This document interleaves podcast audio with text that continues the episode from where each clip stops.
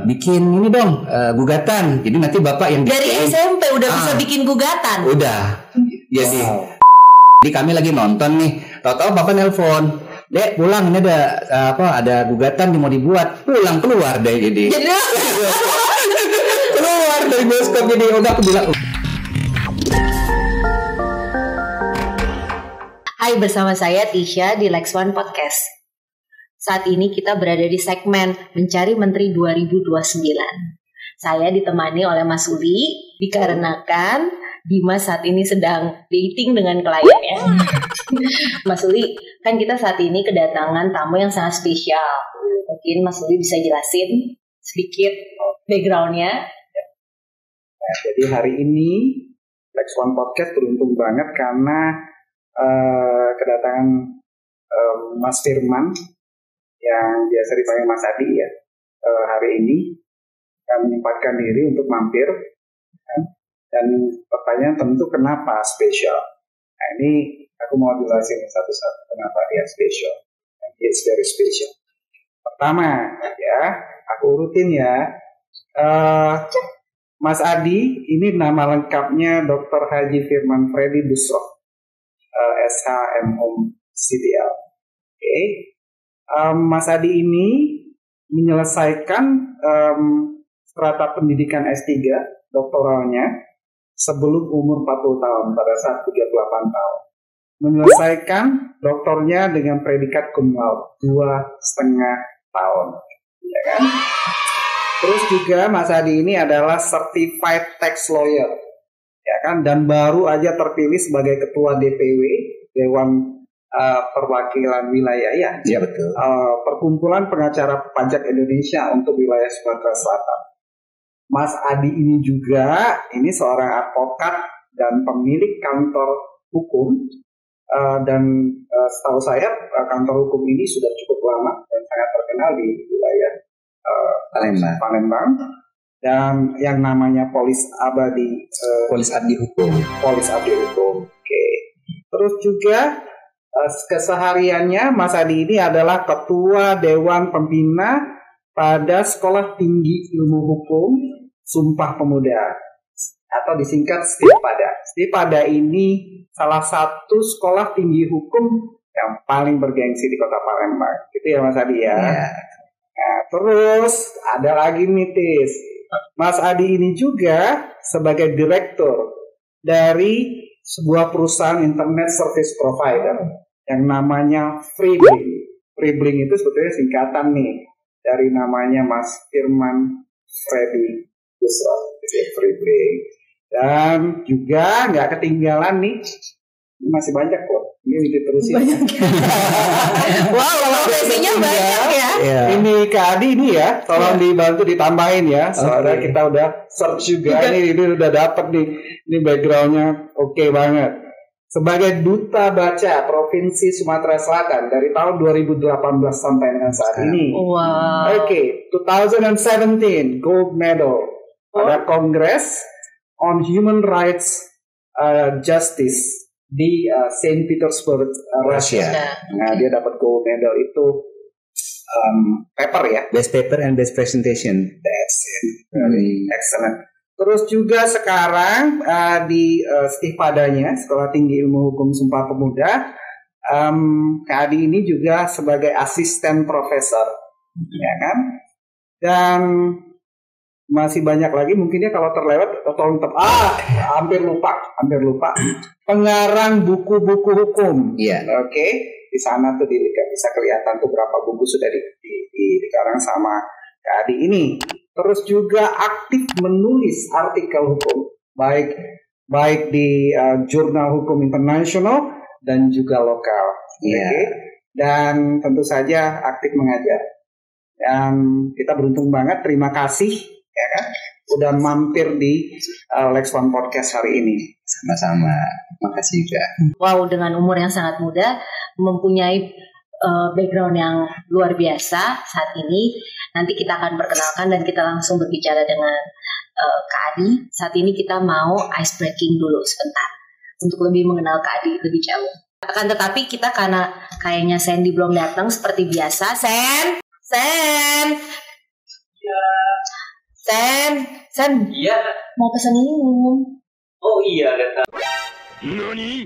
Eh ada Pak Bos. Saya baru lihat ini. Ke mana aja Pak Bos? kurang perhatian Sibuk, banget. sibuk. Kurang perhatian. Eh, Mas, Kak, mau minum apa, Kak? Air putih aja. Oh Hangat, dingin? Eh, dingin. Dingin. ini Pak Bos mau minum apa Pak Bos? Eh, air putih dingin juga. Biasa. Biasa teh manis. Mana? Hangat. Iya, Tunggu sebentar ya. pinter. Pinter banget. Tunggu sebentar ya. Jangan salah ya, Sen. Sen, jangan salah. Kita- sekarang kita akan main ice breaking. Ini ada pertanyaan cepat, Mas. Cuma lima pertanyaan, tapi kita mau cepat dijawab. Pertanyaan pertama, musik atau film? Musik. Mercy atau BMW? Mercy. Kangen atau dikangenin? Kangen. Selingkuh atau diselingkuhin? Diselingkuhin. Hidup cuko atau cocol cuko? Ngirup cukup. Pantai atau gunung? Pantai. Beli tanaman atau beli ikan cupang? Beli tanaman. Traveling atau shopping? Traveling. Oke, kita udah dengar semua jawabannya, jadi bisa ngira-ngira nih, Mas Adi, eh, Kak Adi kayak apa ya? Bisa ngira-ngira ya Kak Adi kayak apa? Kita lanjutin aja ya Kak Adi Oke. ke pertanyaan kita. Kak Adi, boleh nggak cerita dulu? Kan Kak Adi udah punya, kalau boleh tahu kan sekarang mungkin umurnya di antara 40-an ya, Mm-mm. tapi pasti early ya, early Hmm. 40 dong Iya. pasti. Nah, mau tahu nih, dulu tuh kecilnya gimana sih kak? Kok bisa punya banyak banget, eh, banyak banget buku sekarang kan? Hmm. Buku ada berapa kak? Kalau buku sekarang saya terbit 8 Tuh beredar kan, nasional. Lumayan kan, Hmm. wow banget kan? Nah bisa bisa seperti itu kayak gimana sih kak waktu kecilnya? Hmm, jadi pengaruh dari almarhum bapak juga. Jadi aku tuh dari SD SMP itu sudah sering eh, ikut bapak. Jadi kalau handle case terus juga tukang ketik lah. Dari umur berapa tuh ikut Dari bapak? SMP. Dari SMP udah. Ah, ah. dari SMP itu udah disuruh almarhum ngetik segala macam. Jadi bantu beliau dari SMP.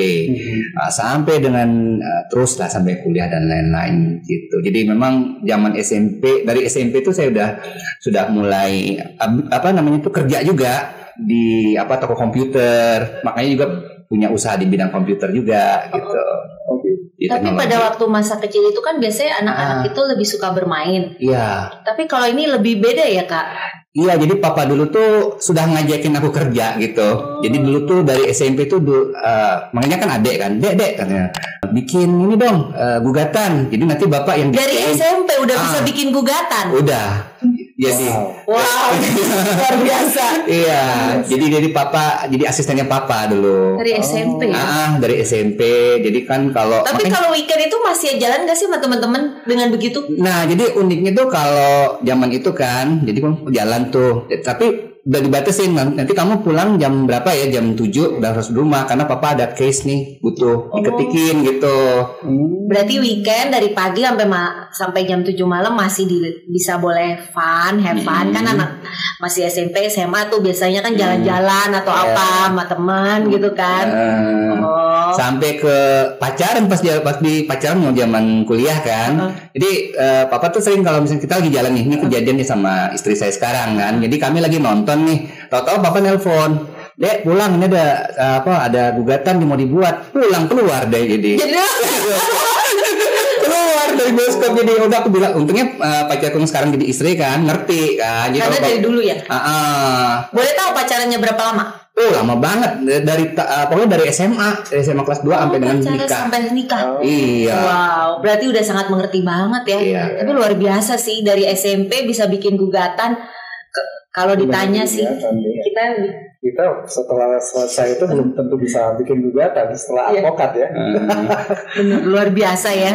Terus ini Mas Adi, ya itu kan masa kecilnya ya. Iya. Yang kalau kita dengar dari ceritanya luar biasa ya, berbeda dengan masa kecil kita.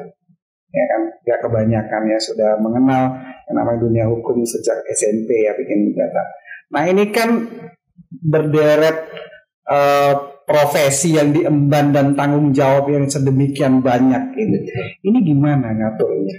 Ngatur waktunya itu loh Uh, sebagai eh, ketua dewan pembina, sebagai dosen, sebagai ketua DPW, sebagai advokat itu gimana Mas Adi ngaturnya? Mungkin yang lain pengen tahu gimana sih dengan Hmm. profesi status seperti itu ngatur waktunya Ya, jadi saya memang sudah terbiasa untuk memanage waktu. Jadi bagi saya, jadi saya itu eh, sudah tidur kalau jam 9 sudah harus tidur. oh Ah, jam 9 harus tidur dan udah kebiasaan tuh jam 3 pasti bangun. oh Ah, jam 3 udah bangun terus langsung tahajud kan. Terus nanti abis tahajud kan ada waktu selat tuh. Nah, di situlah saya ngerjain misalnya ngecek email, terus juga eh, apa misalnya bikin slide presentasi gitu kan. Terus juga nanti misalnya buat flowchart untuk eh, pengembangan usaha dan lain-lain, meriksa pembukuan. Nah, nanti subuh kan sekitar setengah lima tuh, sholat, abis sholat, kemudian saya eh, apa olahraga jogging gitu Hmm. satu jam jadi setengah enam jadi udah udah terbiasa jadi satu ritme seperti Oh, itu oke, oke. jadi kalau mau nelpon saya jam 9 jangan diharap. Iya. saya pasti udah tidur. Tapi kalau jam 3 pagi justru bisa dapat pasti pasti dapat makanya kalau temen WA gitu pesen Oh, kan. nanti oke. aku pasti jamnya jam 3 jam 4 pastinya. Iya, iya, iya, iya. karena kalau jam 9 udah tidur. Gitu. Jadi memang harus di manage gitu. Iya, iya, Heeh. oh oke Luar biasa ya. Hmm. dengar ceritanya Mas dengan maksudnya masih gini dengan deret prestasi juga kalau kita bisa bilang ya. Nah, Mas eh Kak, kita bisa tahu nggak sih kalau misalnya pada saat di kuliah itu Mm-mm. udah aktif nggak sih di organisasi? Wah aktif Aktif banget, sekali ya? aktif banget. Jadi di eh, di anggota BEM Unsri juga Fakultas Oh. Hukum, terus juga eh, jadi pernah jadi ketua teater tenis ya. Oh. Saya tuh kalau organisasi itu dari SD udah, dari pramuka, terus juga dari OSIS. OSIS gitu kan. Kalau misalnya dengan kehidupan sekarang, kira-kira berguna nggak sih organisasi-organisasi itu? Oh berguna banget. Jadi itu yang membentuk karakter karakter kita buat eh, apa survive tangguh gitu kan dan juga ke kemahiran untuk berbicara juga gitu. Itu yang sangat membentuk juga gitu. Hmm. Dengan profesi yang sekarang yang banyak itu sekarang ya. Betul betul. sangat berguna. Jadi teman-teman kalau misalnya yang sekarang masih SMP, SMA atau eh, kuliah eh, sangat disarankan untuk aktif di organisasi. Nah, Mas kan kita mau tanya. Hmm. Kita tahu juga bahwa Mas tuh eh, dulunya Hmm. termasuk salah sa- bukan salah satu ya, memang eh, lulusan terbaik di Unsri ya. Ya Bener. betul. Gimana sih bisa jadi lulusan terbaik? Apa belajar terus nggak jalan-jalan, nggak pacaran? Karena kan pacaran udah dari SMA. Iya. lah pacarannya telepon aja nggak usah jalan-jalan gitu. Karena kan ini apa kena gimana sih bisa sampai gitu? Iya. Ya memang eh, pada waktu itu saya memang udah terbiasa manage waktu kan. Jadi memang saya dalam satu hari pasti saya sempetin waktu untuk baca dan lain-lain. Dan kalau hari Minggu tuh memang ya saatnya pacaran lah gitu ya, jalan sama pacar gitu. Sampai jam 7 tapi kan? Sampai jam tujuh. nggak pernah lebih. Karena kalau lebih oh, pasti papa marah gitu. Jam 7 sama papa kan biasanya udah nunggu tuh nunggu. Jadi ada aja yang harus dikerjain. Jadi kan papa itu kan lawyer. Jadi- Dibayar nggak? Ah, enggak. Oh, nggak. tapi terbayar dengan profesi sekarang Iya. ya Mas apa yang dilakukan Iya. apa yang dilakukan oleh Kak Adi Eh, tapi zaman dulu ya seneng pada waktu itu nggak merasa terpaksa Oh. seneng jadi ada semacam kayak apa ya Passion. kayak passion juga gitu Oke. makanya kan jadi eh, arahnya tuh ke mana ya ke ke arah ke lawyer memang kan Emang Ah, ah, sebenarnya dulu uak-uak ya gitu kan. Pada ngarepin Adi tuh ngikutin salah satu eh, dokter juga. Jadi dokter eh, beliau juga profesor juga dua-duanya di UI gitu kan. Waktu itu ngarepin. Tapi aku bilang aku lebih passionnya ke hukum gitu. Oh, Oke. Hmm. Tapi kalau ngelihat backgroundnya dari kemarin dari tadi itu kan Hmm. Mas juga jelasin pernah maksudnya juga pernah beberapa di beberapa profesi kan. Betul. Tapi memang passionnya itu udah jadi lawyer dari awal Iya. di bidang hukum. Betul. Atau memang benar-benar lawyer? Apa bisa nanti kan banyak hukum tuh banyak. Apa Hmm. memang udah lawyer?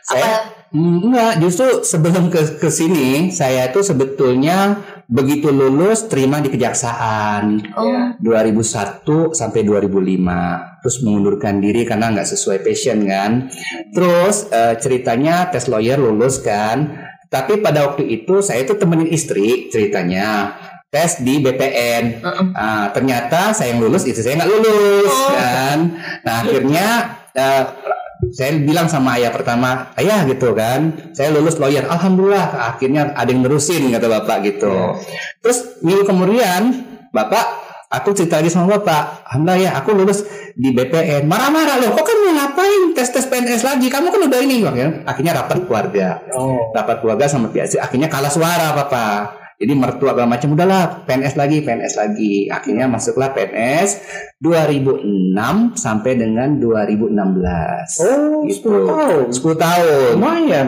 Terakhir sebagai kasubsi perkara Oh. di kantor pertanahan uh, Kota Palembang. Oh. Oke, oke, oke. uh, Sebelum kita lanjutin pembicaraan dengan Kak Adi, kita tunggu kita udah lama kan kita belum minum nih. Tunggu ya, Kak, maaf nih. Sen, ini biasa, Kak. Sandy suka lama. Sen, Oh iya, lama banget datangnya. ya tadi habis sholat kak. Lama ya kayak? Oke, Iya. kalau lama. Eh, mas, airnya mas ya. Iya, kasih ya. Ini masih jomblo, Mas. Kalau ada ininya. Nih, nggak bak- nggak bakal salah nih kali ini. Sen tadi mintanya teh manis, Sen. Ya gue mah tinggal bawain aja itu kan udah disediain dari properti. Ya Iya. ampun. Wih, udah segera pergi ya. Eh, Iya. bangun. Hati jalan ya. Iya. Ayo Mas, boleh lanjut pertanyaannya ke Ini Kak Adi. kita mau ada pertanyaan lanjutan buat Kak Adi. Ini kalau misalkan banyak eh, mungkin kan tips juga bagi adik-adik yang baru selesai S1 atau Iya. menjelang menyelesaikan S1. Hmm.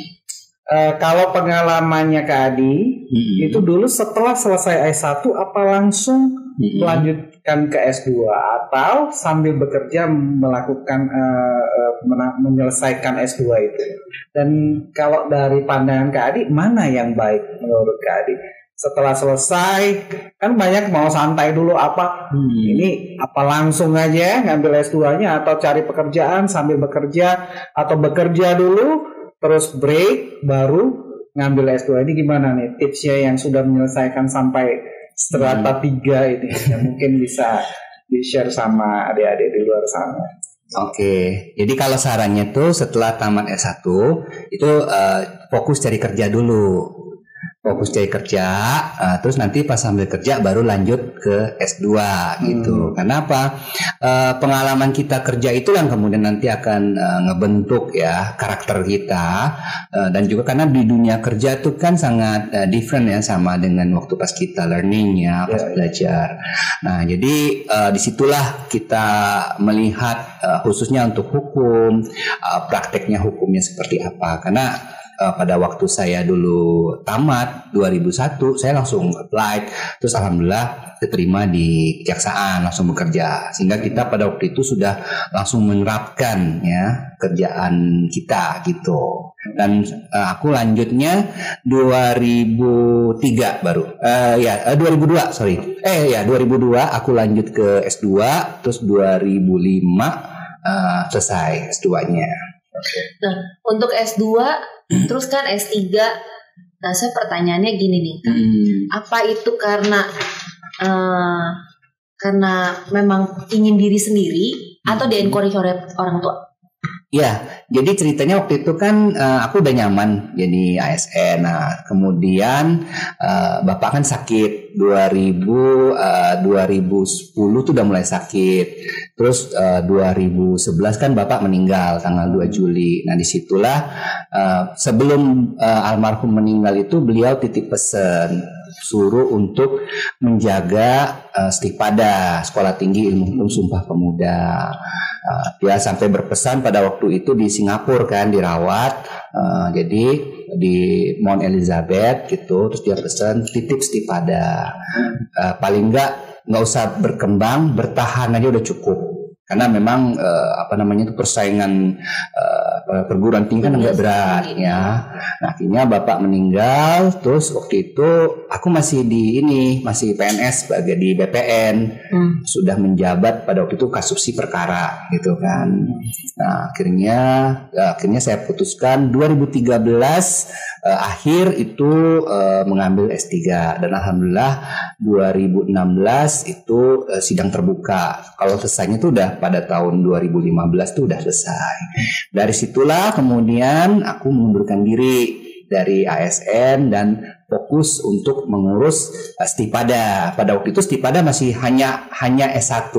Sekarang kemudian aku kembangkan ada pendidikan advokat, pendidikan pengacara pajak sama S2 sekarang gitu. Nah, ini Mas Adi nih. Kan S3-nya kan eh, predikatnya cum laude ya.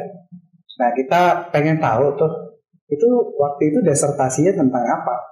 Ya, jadi disertasi aku waktu itu tentang eh, kebijakan pertanahan dalam penataan eh, konflik pertanahan. Mengambil studi kasusnya, kasus eh, mesuji konflik pertanahannya. Pada waktu itu memang sedang ramai dan kebetulan aku sebagai anggota tim penyelesaian sengketa dari kantor wilayah BPN Provinsi Sumatera Selatan. Jadi aku ikut langsung ke lapangan sehingga eh, materi untuk disertasi itu aku sudah milikin. Oh, gitu. Jadi ini dua setengah tahun loh.